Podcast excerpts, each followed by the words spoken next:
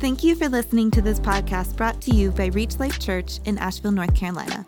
Our mission is changing life by making, growing, and unleashing gospel centered disciples of Jesus. For more information, resources, or to connect with us online, visit www.reachlifechurch.org. If you have your Bibles, we're going to be in 1st and 2nd Samuel because today we are continuing in a teaching series that we actually started earlier this year that we that's entitled The Big Picture. And what we are seeking to do in this series is to teach and preach overview messages for all 66 books of the Bible.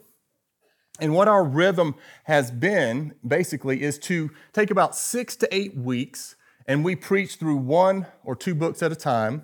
And then we take a break, like we did this summer, and we go through another book, or we do a, another, a little series, a mini series, like we did this, this summer with the book of Colossians. And, you know, as a church, one of our goals is that we would be what we call biblically rooted, that we would grow in our knowledge of the Word of God and understanding who God is through His Word and how to have faith and to live our lives for Jesus. And we also want to have a basic understanding of how each book in the Bible contributes to the overall storyline of the Bible. Because the, the book of the, the Bible ultimately leads us to the person of Jesus. And that's why we are doing this series. We're going to jump in and out of it. By God's grace, we plan to preach until about the end of, of uh, October in this series. And then we, we're looking to jump into the book of Luke, the Gospel of Luke, and begin to go through that book, uh, beginning at the end of October. Now, if you were with us last week, you know that we went through the book of Ruth, which is the Cinderella story of the Old Testament. And today we have come to 1st and 2nd Samuel. And I want to point out that 1st and 2nd Samuel, 1st and 2nd Kings, 1st and 2nd Chronicles. Does anyone know what comes after 1st and 2nd Chronicles? Ezra and Nehemiah. Those are eight books uh, that are in our modern day Bibles. They are divided into eight books, but that's not how they were divided originally. They were originally just in four books. But I think because of their length, uh, we're not exactly sure, but I think because of their length that they were divided uh, into eight books, probably to fit them on, uh, on, the, on scrolls. And so our plan is, as we go through those books today, uh, not all of them, but as we go through the book of First and Second Samuel, we're going to go through that as one single unit, and, they, and then we will do that with the rest of those books in the following weeks. But in uh, First Samuel, it begins near the end of the rule of the judges. That's where it's set, at the end of the rule of the judges, before Israel had a king.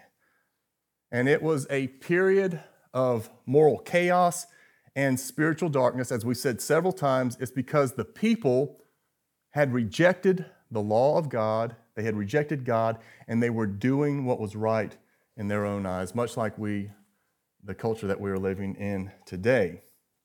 And 1st and 2nd Samuel recounts how three men that God used transitioned these 12 kingless tribes of Israel into one unified kingdom. Now, these three men were Samuel, he was a, a prophet, and he was the last judge of Israel. Then we had Saul, who was, we're going to see, was the first king of Israel. And then David, who was the second and probably the most beloved king of Israel. And so it's a book about the last judge and the first two kings of Israel. And it teaches us a lot of things. It's going to teach us about humility, it's going to teach us about pride, and it's also going to teach us about repentance humility, pride, and repentance. And, you know, another thing that I love about the book of Samuel is that it is a very practical book for various reasons. And one of the reasons that it's practic- practical is, is that it teaches us or it deals with those deep, unfulfilled longings and desires of the heart. You, you know what I'm talking about? Deep, unfulfilled longings and desires of the heart. We, we all have them. When was the earliest time that you realized that you have deep longings in your heart? I remember the first time I remember was when I was little, And I was like, man, I wish I could stay up as late as my mom and dad do and get to do anything I want to do. That was a longing of my heart. Then I became a parent and I was like, man, I wish I could be like my kids and go to bed when my kids do and don't have the responsibilities that I have. Or maybe you, you get older and you're like renting in an apartment and you're like, man, I just wish I could have my own house. I'm throwing money away. I just wish I could move into my own house. Then you get your own house. You're like, man, I wish that I was able to just rent again and didn't have to have all these responsibilities. You, you know what I'm saying? You're single, right? Man, I wish I was married. You get married.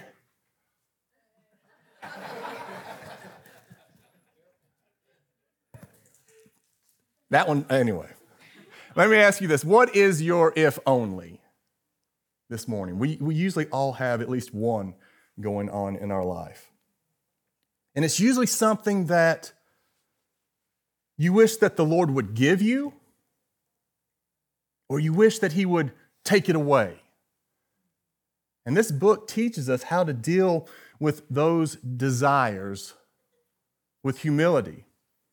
And it also teaches us what happens when we don't walk in humility with those desires, but rather walk in pride. And then it also teaches us how to repent and turn to the Lord if we walk in pride and blow it. And so we're going to see that all throughout this book. And in chapter one, we're, introduced, in chapter one, uh, verse one, we're introduced to a, a man, an Israelite man by the name of El- Elkanah. Let's look at verse 2. It says, Elkanah had two wives. All right. He had two wives. Now, I'm not sure why he had two wives. Um, I don't know if it's because he was doing what was right in his own eyes, or maybe he was a kinsman redeemer like Boaz was. We don't know exactly why he had two wives, but he had two wives. The name of one was Hannah, the name of the other was Peninnah. And Peninnah had children, but Hannah had no children. And this man used to go up year by year from his city to worship and to sacrifice to the Lord of hosts in Shiloh, where the two sons of Eli, Hophni and Phinehas, were priests of the Lord. On the day when Elkanah sacrificed, he would give portions of Peninnah, his wife, and to all her sons and daughters. But to Hannah, he gave a double portion because he loved her, though the Lord had closed her womb. And her rival Peninnah used to provoke her grievously to irritate her because the Lord had closed her womb.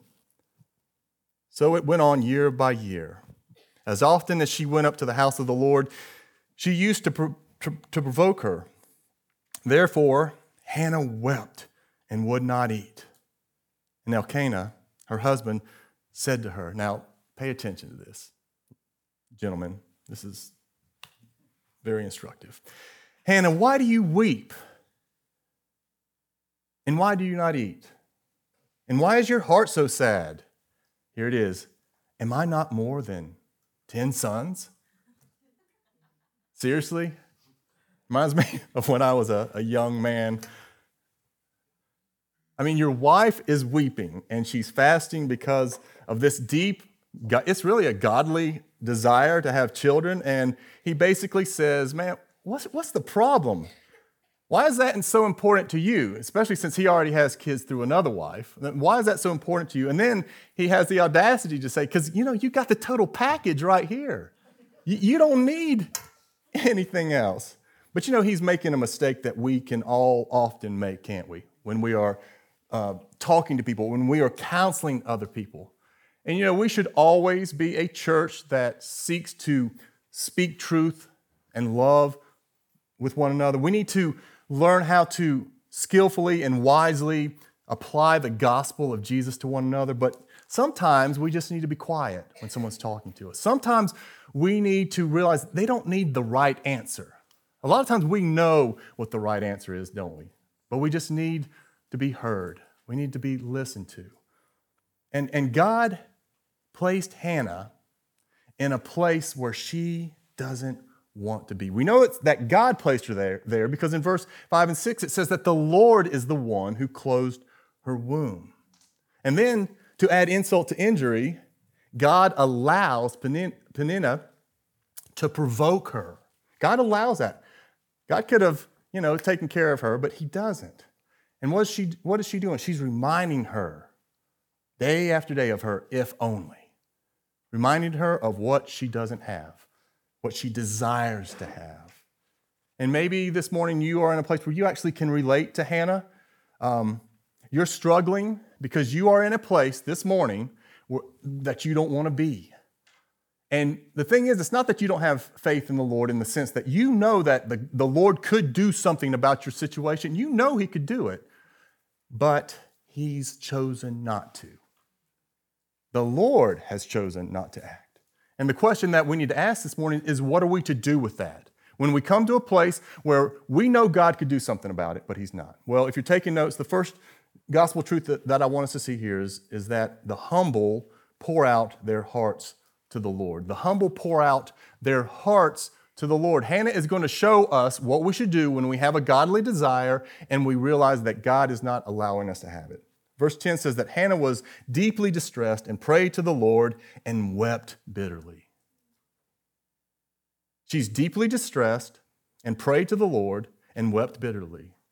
She didn't quote, you know, I know that God causes all things to work together for good, so I'm fine. No, she is where she's at before the Lord. And as she continued praying before the Lord, Eli, who was uh, the priest in the temple, he observed her mouth. Hannah was speaking in her heart, only her lips moved, and her voice was not heard. Therefore, Eli took her to be a drunken woman. But Hannah answered, No, my Lord, I am a woman troubled in spirit. I have drunk neither wine nor strong drink, but I have been pouring out my soul before the Lord. And Hannah is a great example of humility and faith. And it appears that she believed Psalm 84, verse 11. This is a, this is a verse that we, uh, a truth that we all need to get into our hearts that no good thing will the Lord withhold from those who walk uprightly. Do you believe that this morning? No good thing, if something's good for you, God will not withhold it if you will walk in obedience. You don't have to sin to get it. And we know that Hannah believes this because instead of fighting with her rival and instead of becoming bitter towards God, she turns to God and she just simply pours out her heart to God, her desires, what she wants. I think George Mueller nailed it when he said this God is the only person we can fully pull, pour our heart to, pour out our heart to. There are some things that we hide from family members and even close friends. We are ashamed to reveal everything to them. We try to make a good appearance before them, but God is the only person that we can truly open our heart to. He knows everything, and there is no reason to hide anything from Him. He is all knowing and omnipresent. God is the only person who will not judge us if we open our hearts to Him. Friends might judge us and slander us, but God will not. God will not. And Hannah understood that, and she poured out her heart to the Lord, and God saw that it was good for her.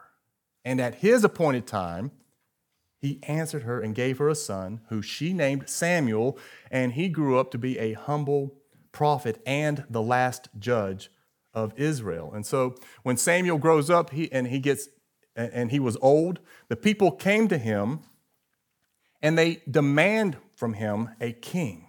They say, "We want a king that is like that all like all the other nations have. We want to be like the world, in other words."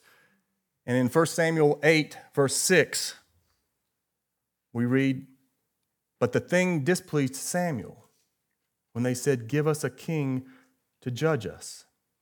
And so what does Samuel do? He pours out his heart to the Lord and prayed to the Lord. And the Lord said to Samuel, Obey the voice of the people in all that they say to you, for they have not rejected you, but they have rejected me from being king over them. Now, you may be wondering, like I have before I really studied this passage why God said that Israel was rejecting him by asking for a king. Because if you're familiar with the, the gospel story, you know that back in Genesis chapter 3, verse 15, God made a promise that through Eve, he would send a deliverer. God would, would have a, there would be a descendant of Eve who would come, that would come and destroy the work of Satan and deliver his people and restore everything as it ought to be. And that's all throughout the Old Testament even in De- Deuteronomy 17, where Moses explicitly says that God would choose and raise up a king from among them to rule over them. So, why is he saying that this is wrong, that, that the people are desiring a king? Well, the problem is not that they want a king, but rather why they want a king. Instead of trusting in God, instead of waiting on his timing, they want a human being like the, the, the nations around them that they can look at and put their faith in a human, a person. They're thinking, if only we had a king. If only we had a king now, then all would go well with us. And if you're taking notes, this is where I want you to write down the second gospel truth, and that is that the proud doubt that Father knows best. Now, back in the 1950s, before I was born, there was this TV show called, it's hard to believe this, Father Knows Best. I mean, when was the last time you saw a TV show where Father knew anything? Fathers used to have dignity and respect in, in the culture. And that's, that's, what, that's what I'm kind of playing off of this morning. But the proud doubt that the, that the Father knows best. And I think the Israelites were like our culture today. They don't believe that Father knows best. And they believed that God might be withholding something from them, that God might be withholding something that's best from them. And you know, this is a lie that we all must deal with. It's that, it's that same lie that Satan fed Adam and Eve back in the garden when they were standing next to the tree. He convinced Adam and Eve that God was withholding something good from them. And they thought, they believed it, and it made them think, if only we could just eat from that tree. And Israel is thinking, if only we had a king like all the other nations, then everything would be right like it should be. And so Samuel tells, um, and God tells Samuel, you know what? Don't worry about them. I'm going to give them what they want, even though it's not what's best. And that's not a good thing. Listen, when God gives you what you want, when it's not what's best, it does not go well. And this is what happens to Israel in chapter 9 because we're introduced to Saul, who becomes the first king of Israel. And he starts out good. He really does start out good. When Samuel, the first time the prophet comes and meets um, Saul, this is what uh, Saul says in Samuel, 1 Samuel 9 21. Saul said, answered, Am I not a Benjamite from the least of the tribes of Israel? And is not my clan the humblest of all the clans of the tribe of Benjamin? You know, at, at first, even though it says that Saul stood a full head and shoulders above everyone else in the crowd. Even though he was taller and, and good looking, at first he understood who he was and he was humble.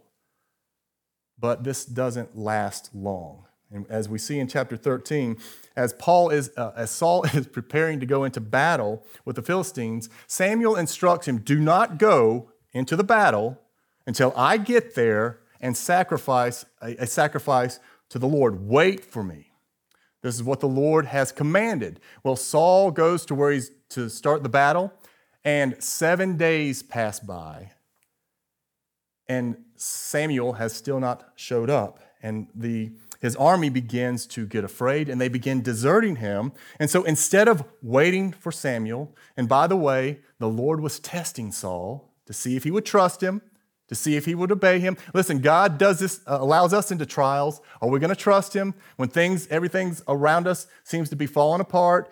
In, in uh, Saul's situation, the army's leaving. He's like, okay, God's not going to act, so I'm going to act. I know I'm going to disobey him, but I've got to do it, or nobody's going to do it. And so he, instead of waiting for Samuel and obeying the command of the Lord, Saul took things into his own hands and he offered the sacrifice that only priests were authorized to make and to offer. And you know what the, th- the sad thing is?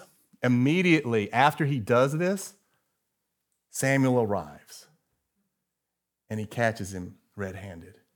And in, in 1 Samuel 13 11, he says, Samuel says, What have you done?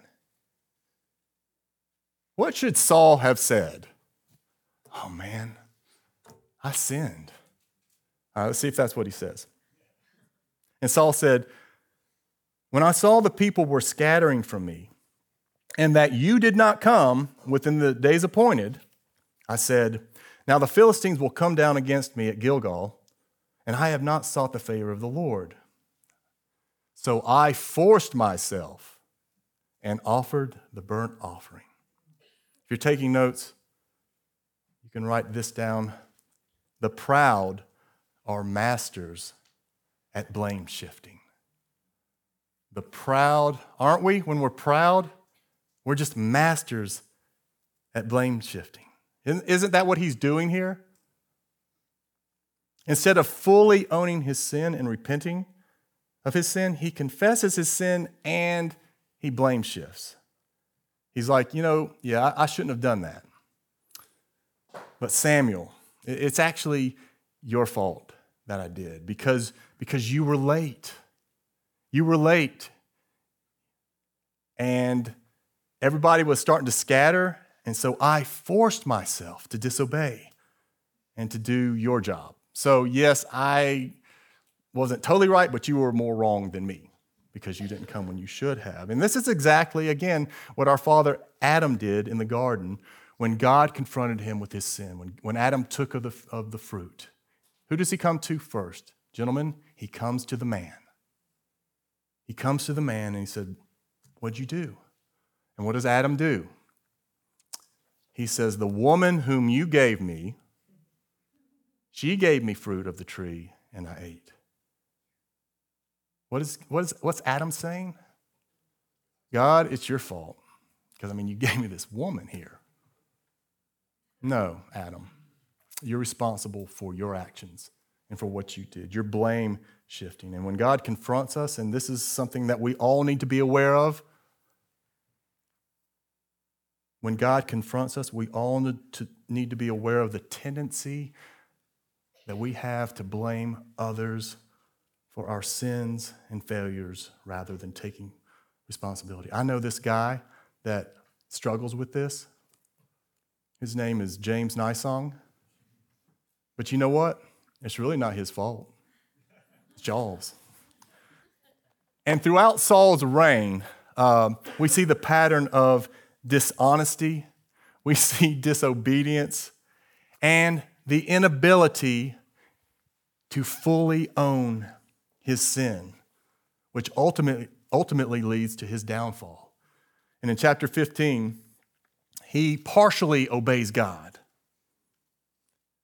Now, when you partially obey God, you fully disobey him. When you partially obey him. And that's what Paul does, uh, Saul does.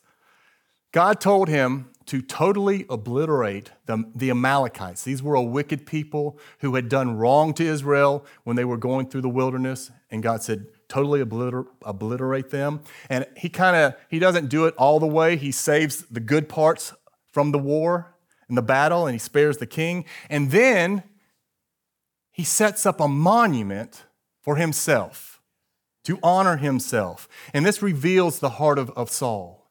It reveals that his desire was to receive praise and glory that was due only to God. That's what pride is desiring to be God, to be served as God, to be worshiped as God to be God. And so the Lord rejects Saul as king. And in chapter 16, we're introduced to David.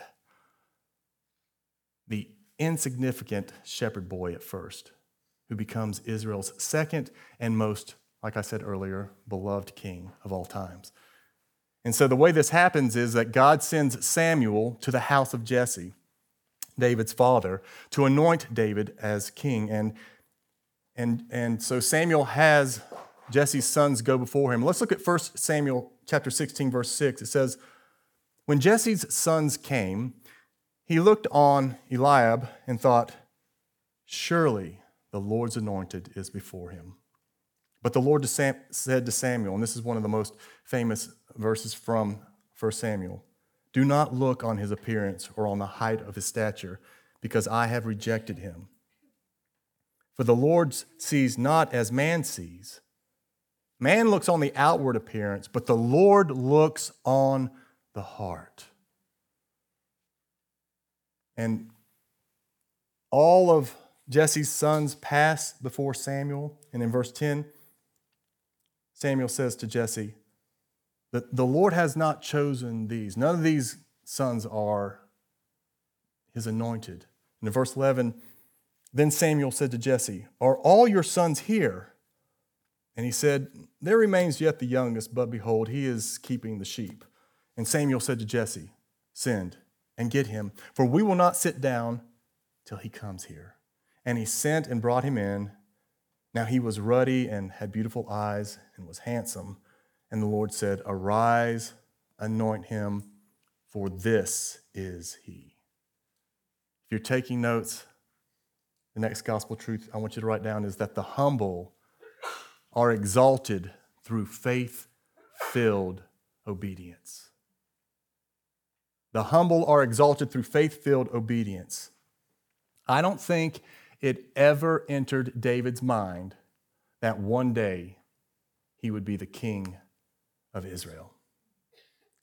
That's not what he was desiring.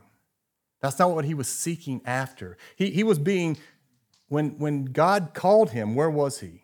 He was being faithfully obedient in the mundane job that his father had given him to watch sheep. He doesn't even know that Samuel is in town. He's not nervous. He's on the backside of a mountain being obedient to his father.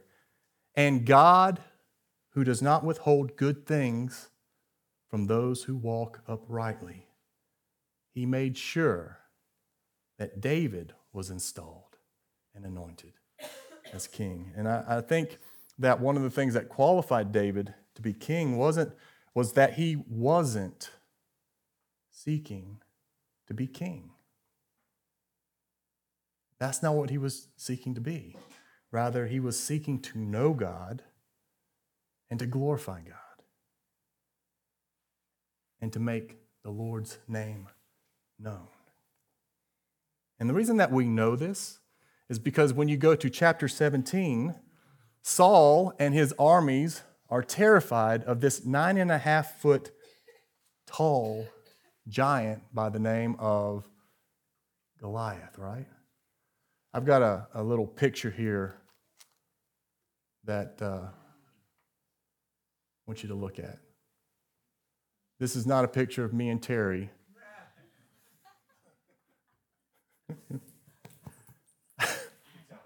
yeah, he said you can tell by the hair. Yes.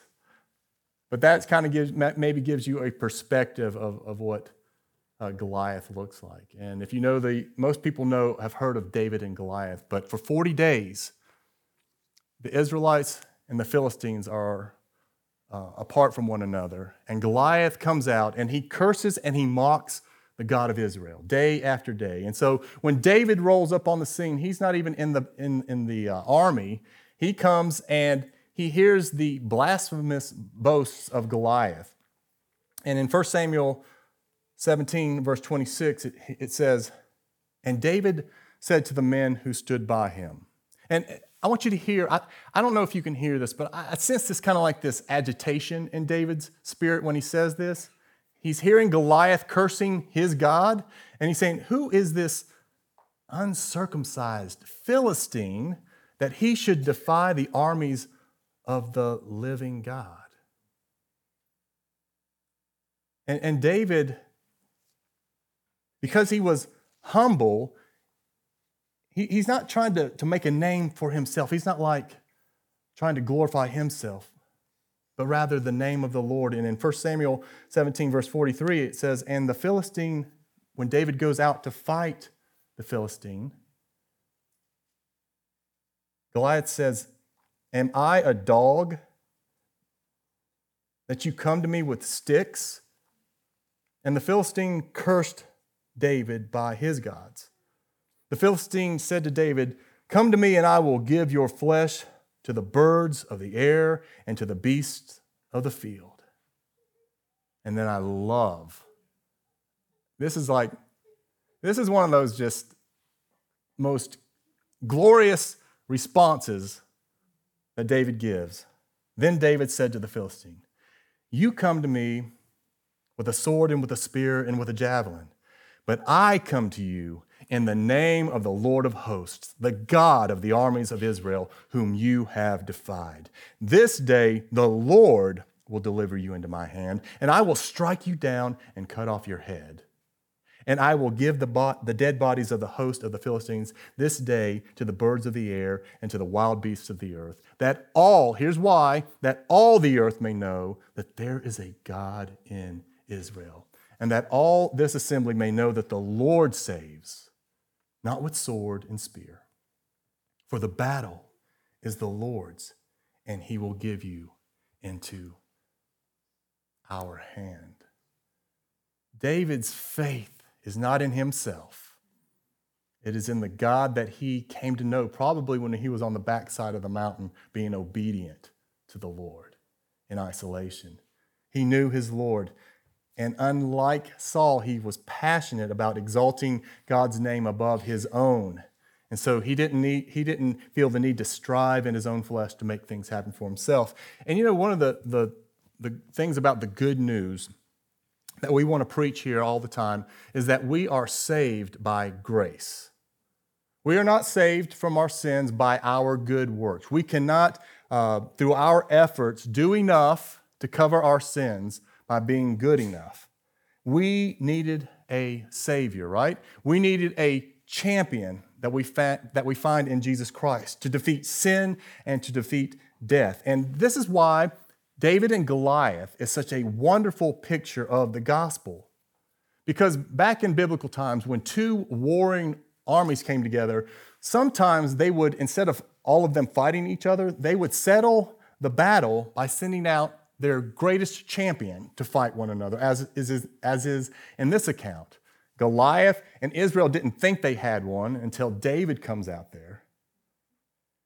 And so when David comes out and he slings that rock and it sinks into his head and he kills Goliath and he cuts off his head, when David defeats his enemy, when he conquered Goliath, all of Israel not only um, defeated, the Philistines were not only just defeated, but all of Israel was imputed or credited with David's victory.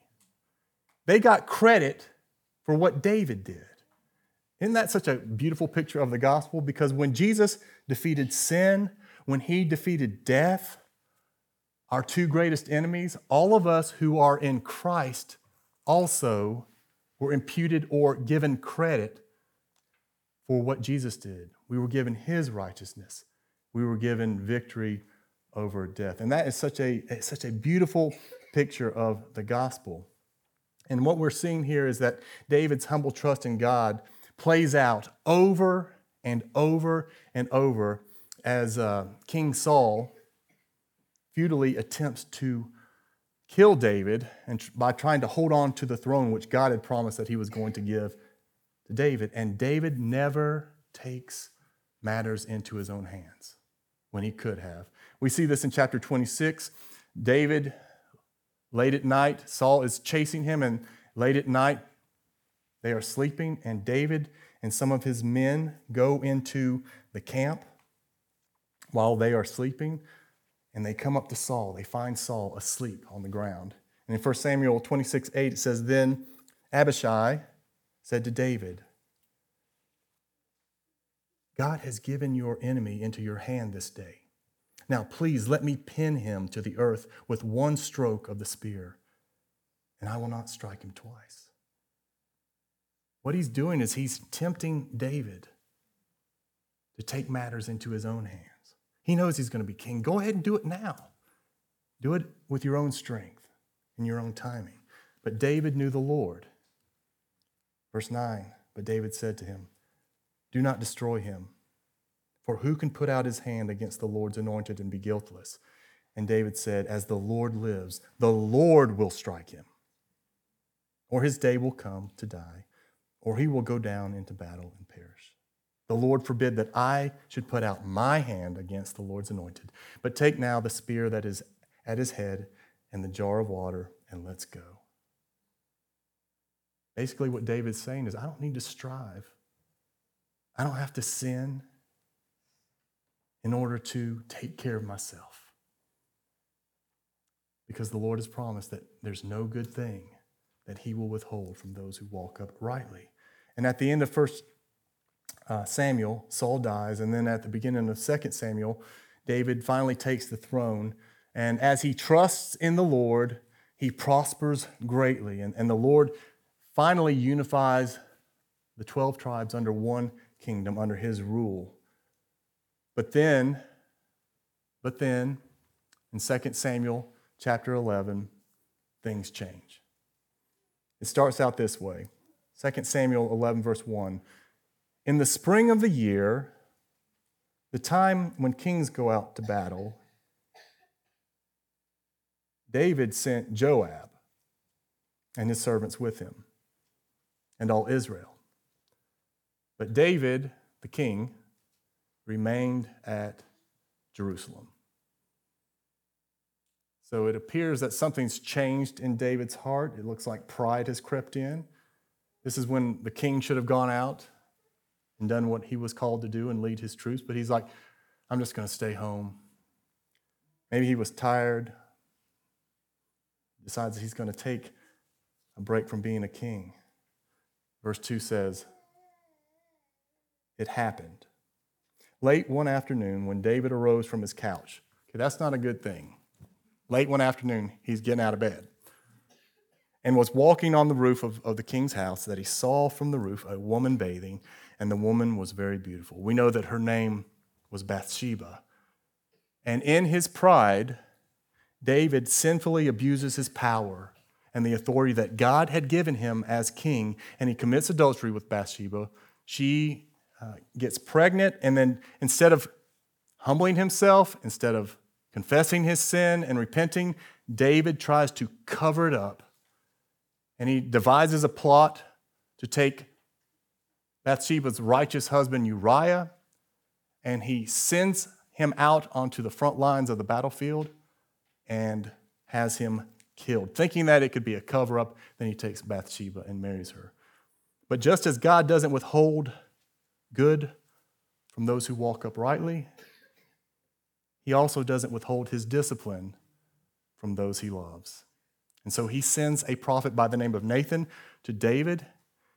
And, and Nathan basically says, You are the man. You sinned against the Lord by taking Bathsheba and killing Uriah. And in, in 2 Samuel 12, verse 13, David said to Nathan, I have sinned against the Lord.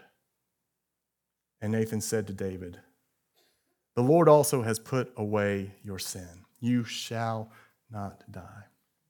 The last gospel truth that I want to end on this morning is this true repentance leads to forgiveness and life. True forgiveness,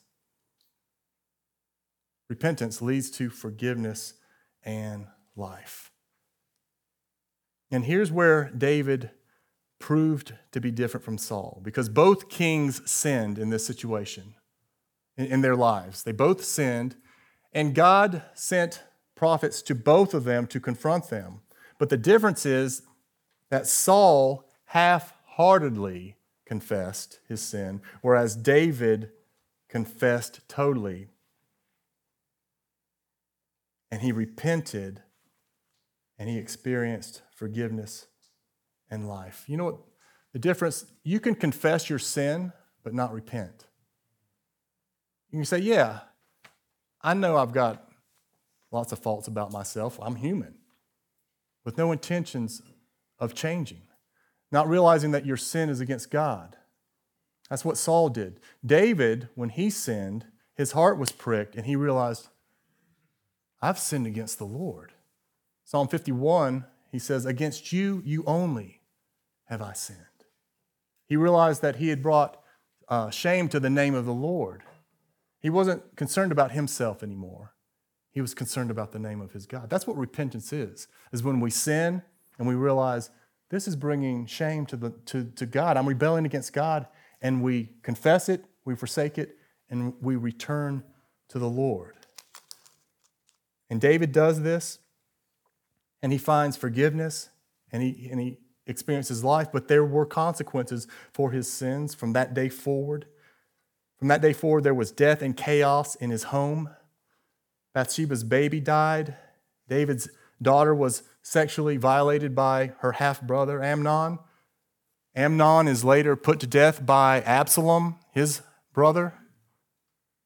And Absalom, David's son, seeks to overthrow his father by stealing the hearts of the people. Lots of bad things happen in the house of David. Later, Absalom is put to death as he hung in, uh, by his long locks of hair in a terebinth tree. And you know, the thing about David is that initially it looks like he might be that savior that was prophesied back in Genesis 3:15 and throughout the Old Testament. But clearly as his life unfolds, he falls short. And so what 1st and 2nd Samuel teaches us is that a human king is not enough. A human king is not sufficient enough to save us. Even the best of the best are flawed and broken, and that we need a sinless king who can save us not just from our earthly oppressors, but also who can save us from sin and death. And you know, in 2 Samuel chapter 7, God actually comes to David and says, You're not going to be able to remain forever, but I'm going to give you a descendant. There is going to come a king from you who is going to come and build my temple on the earth and set up his eternal kingdom. That promise is found in 2 Samuel. And that's where we're going to move forward in the rest of the Old Testament as we go towards the New Testament. And we know that that descendant that's prophesied in 2 Samuel is Jesus, who is known as the son of David. And so, as I'm closing this morning, let me ask you this Where do you think David is today?